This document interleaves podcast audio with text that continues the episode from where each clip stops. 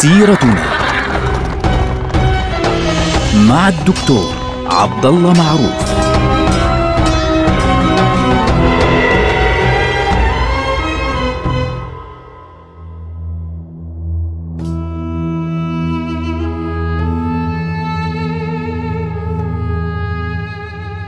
السلام عليكم ورحمة الله وبركاته. سيرتنا سيرة هذه الأمة العظيمة، ونحن الآن في العصر المملوكي. تكلمنا في الحلقات الماضية عن العصر المملوكي، ويعني حتى نهايته تقريبا إلى بداية العصر العثماني. لكن هناك نقطة مهمة يا إخواننا، يعني حابين نركز عليها في هذه الحلقة قبل أن نتابع الحديث في نهاية العصر المملوكي وبداية العصر العثماني. هناك نقطة مهمة تتعلق بالعلم في العصر المملوكي.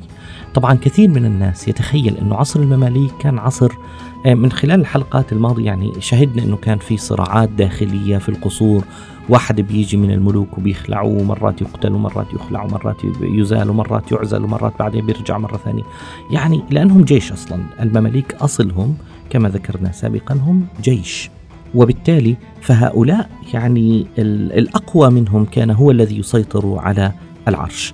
لكن في المقابل العصر المملوكي بالرغم من هذا الحراك السياسي، واللي قد يصل في بعض الآراء إلى حد يعني فوضى سياسية كبيرة بين المقتتلين على الملك، لكنه شهد نهضة علمية عظيمة. طبعا لم تشهد الأمة نهضة علمية تشبه النهضة العلمية التي كانت في العصر العباسي إلا في العصر المملوكي. فعصر المماليك كان عصرا علميا بامتياز، يعني هدول ال مئتين وسبعين سنة تقريبا كانت فيها العلوم مزدهرة بكل ما تحمل الكلمة من معنى. طبعا هذا الكلام يعني إيش مرده أو إيش أساسه؟ إحنا لاحظنا من خلال الحلقات الماضية وسير التاريخ الإسلامي بعد النهضة العلمية الكبيرة في العصر العباسي، شهدنا إنه الأمة بدأت يعني إن صح التعبير تنخفض قوتها وتنخفض ويبتعد تماما يعني علمائها عن الإبداع. في العصور العباسية اللاحقة في عصر الضعف العباسي اللي هو مثل العصر البويهي وما بعده، حتى دخلت في امتحان عظيم جدا خلال عصر الحروب الصليبية وعصر الحملات المغولية. طبعا عصر الحروب الصليبية شهد فعليا بداية نهضة جديدة للأمة، يعني استيقاظ إن صح التعبير الأمة. لكن هذا الاستيقاظ كان عنوانه بالدرجة الأولى سياسي وعسكري، لأنه كان مرتبط بالدرجة الأولى دائما بإيه؟ بالحرب والقتال ضد الصليبيين، وبعد ذلك طبعا التحضير للقتال ضد المغول. ولكن هنا بعد أن هدأت أوضاع الأمة وبعد أن تمكن المماليك من إنهاء الوجود الصليبي تماما في المشرق وكسر الوجود المغولي فعليا في المشرق، يعني بعد هذه الأحداث بدأت النهضة العلمية. ليه؟ لأنه خلص كان عصر استقرار إن صح التعبير من الناحية العلمية، مش من الناحية السياسية. لاحظوا من الناحية السياسية داخل بيت الحكم يعني الوضع مختلف، لكن من الناحية العلمية كان الأمر فعليا من أزهى ما يمكن، من أزهى ما رؤي على مر التاريخ الإسلامي، علما وثقافة وأدبا وفهما وفكرا من كافة النواحي. طبعا هذا العصر يكاد يعني يكون العصر المشابه تماما لعصر الأئمة، ولكن بشكل إيه؟ بشكل شروح.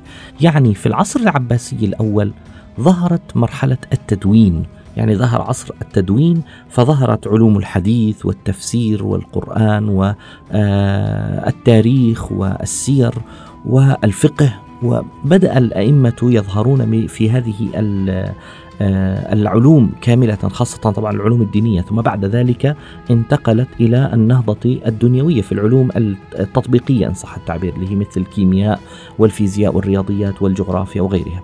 العصر المملوكي شهد نفس النهضة لكن قائمة على فكر النهضة الأولى، يعني مش إجت والله رفضت كل ما وردنا سابقا ثم انتهى المر... لا لا لا نجد مثلا الطبري على سبيل المثال اللي هو زعيم مدرسة التفسير بالمأثور في التفسير، في علم التفسير، تفسير القرآن الكريم في العصر العباسي. ثم نشهد من بعده دائما إذا ذكروا دائما علماء التفسير وباحثو التفسير إذا ذكروا الطبري مباشرة يذكرون بعده ابن كثير، والمسافة بينهما أكثر من أربعمائة سنة، لأن ابن كثير كان في العهد المملوكي، ولكن ابن كثير جاء وأصبح زعيما آخر، رأسا آخر من رؤوس هذه المدرسة. فبالتالي هذا الكلام كله سببه الأساسي إيش هو؟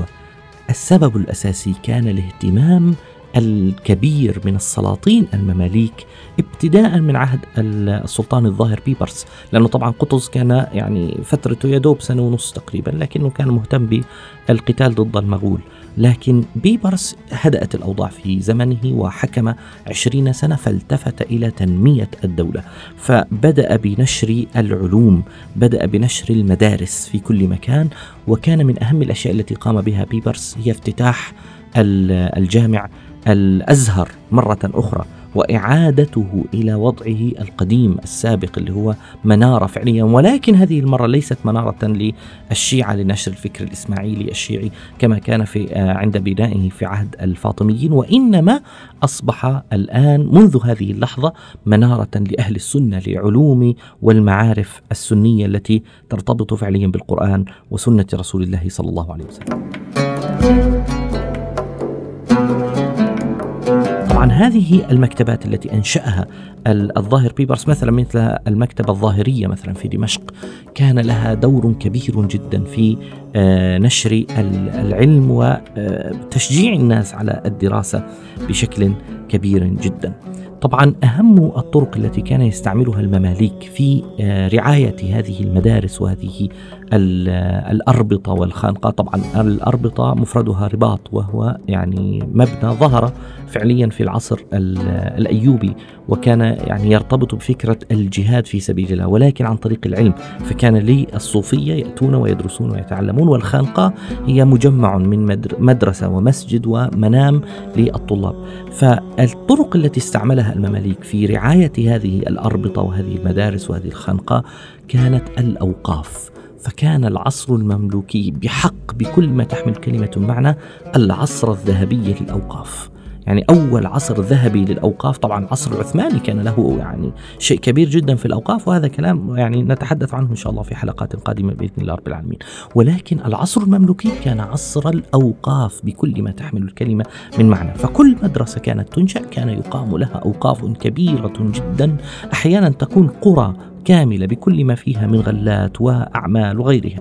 فبالتالي هذا الأمر ساهم في تطوير العلوم النظرية والعلوم التطبيقية. فعلى سبيل المثال علوم الفقه، علوم العقيدة، علوم الحديث، التاريخ، التفسير، يعني هذه أصبح فيها نجوم فعليا في العصر المملوكي. نجد مثلا في الحديث النبوي الشريف الإمام النووي شارح صحيح مسلم، نجد أيضا الإمام ابن حجر العسقلاني أكبر وأهم شارح شارح لصحيح البخاري، نجد من الفقهاء الكبار العظام في ذلك الوقت، نجد العز ابن عبد السلام صاحب مدرسة فعليا، ابن تيمية صاحب مدرسة ما زال حتى اليوم يعني تتناقل وتتناقش يعني آراؤه وأفكاره، سواء راد من يردها ومن يقبلها ومن يدافع ومن حتى الآن ابن تيمية شغل الدنيا وكان في ذلك العصر فعليا.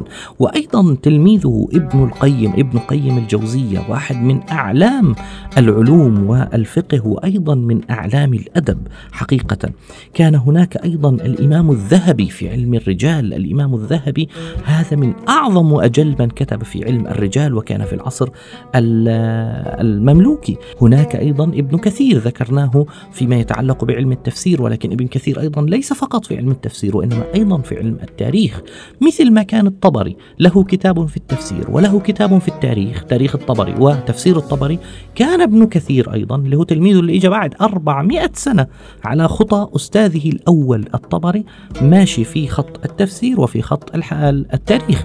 فهناك تاريخ ابن كثير وهناك تفسير ابن كثير. هناك المقريزي العالم الكبير جدا مؤرخ مصر، هناك ابن تغري بردي أحد كبار علماء التاريخ، القلقشندي كان في هذا العصر واحد من كبار العلماء أيضا، ابن قدامة المقدسي وابن جماعة. هؤلاء الكبار كلهم كانوا في ذلك العصر. ابن فضل الله العمري واحد من أكبر أعلام الجغرافيا كان في ذلك العصر، يعني عنده كتاب المهم جدا مسالك الأبصار في محالك الأمصار، هذا من أهم كتب الجغرافيا فعليا. هناك آه طبعا آه أدباء انتشروا في ذلك الوقت، يعني هناك أدباء كثر في عصر المماليك، وهناك آه من هؤلاء الأدباء والنحاة على سبيل المثال نعطي آه مين مثلا ابن منظور صاحب المعجم أيضا كان في ذلك العصر، ابن صائغ كان في ذلك العصر، ابن عقيل كان في ذلك العصر، ابن الحاجب من النحاة كان في ذلك العصر، من المؤرخين كان أبو شامة أيضا عاش في ذلك العصر. ليس ذلك فقط، وإنما حتى في العلوم التطبيقية كان هناك علماء كبار، على رأسهم مثلا في علم الطب على سبيل المثال ابن النفيس، شهد نهاية العهد الأيوبي وبداية العهد المملوكي المملوكي، فكان من من الأعلام في ذلك العصر ومن أهم الشخصيات التي عاشت في ذلك العصر. بل إن هناك بعض المؤرخين ينسبون إلى العهد المملوكي اختراع بعض الأشياء التي يعني استفادت منها أوروبا لاحقا ونسبت إلى أوروبا.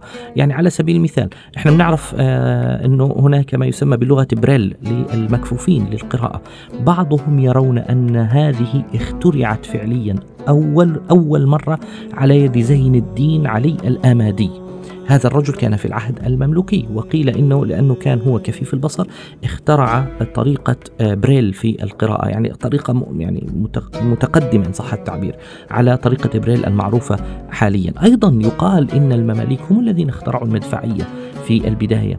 طبعا هذه المعلومات الكبيرة طبعا ليست فقط مرتبطة بالعلوم التطبيقية اللي هي تقرأ في الكتب، وحتى في الهندسة وفي البناء نرى أن العصر المملوكي كان له طريقته الخاصة في البناء وطريقته الخاصة في العمارة، لدرجة أنه اليوم لما تروح على مدن مثل طرابلس في لبنان على سبيل المثال ترى عظمة البناء المملوكي، القاهرة القديمة ترى عظمة البناء المملوكي.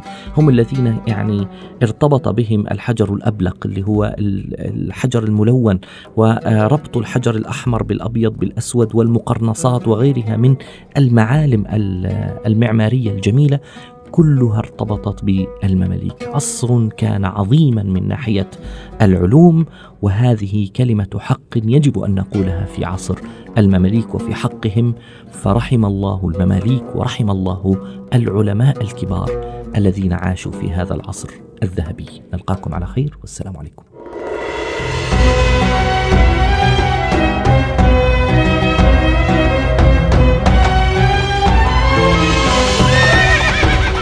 سيرتنا مع الدكتور عبد الله معروف.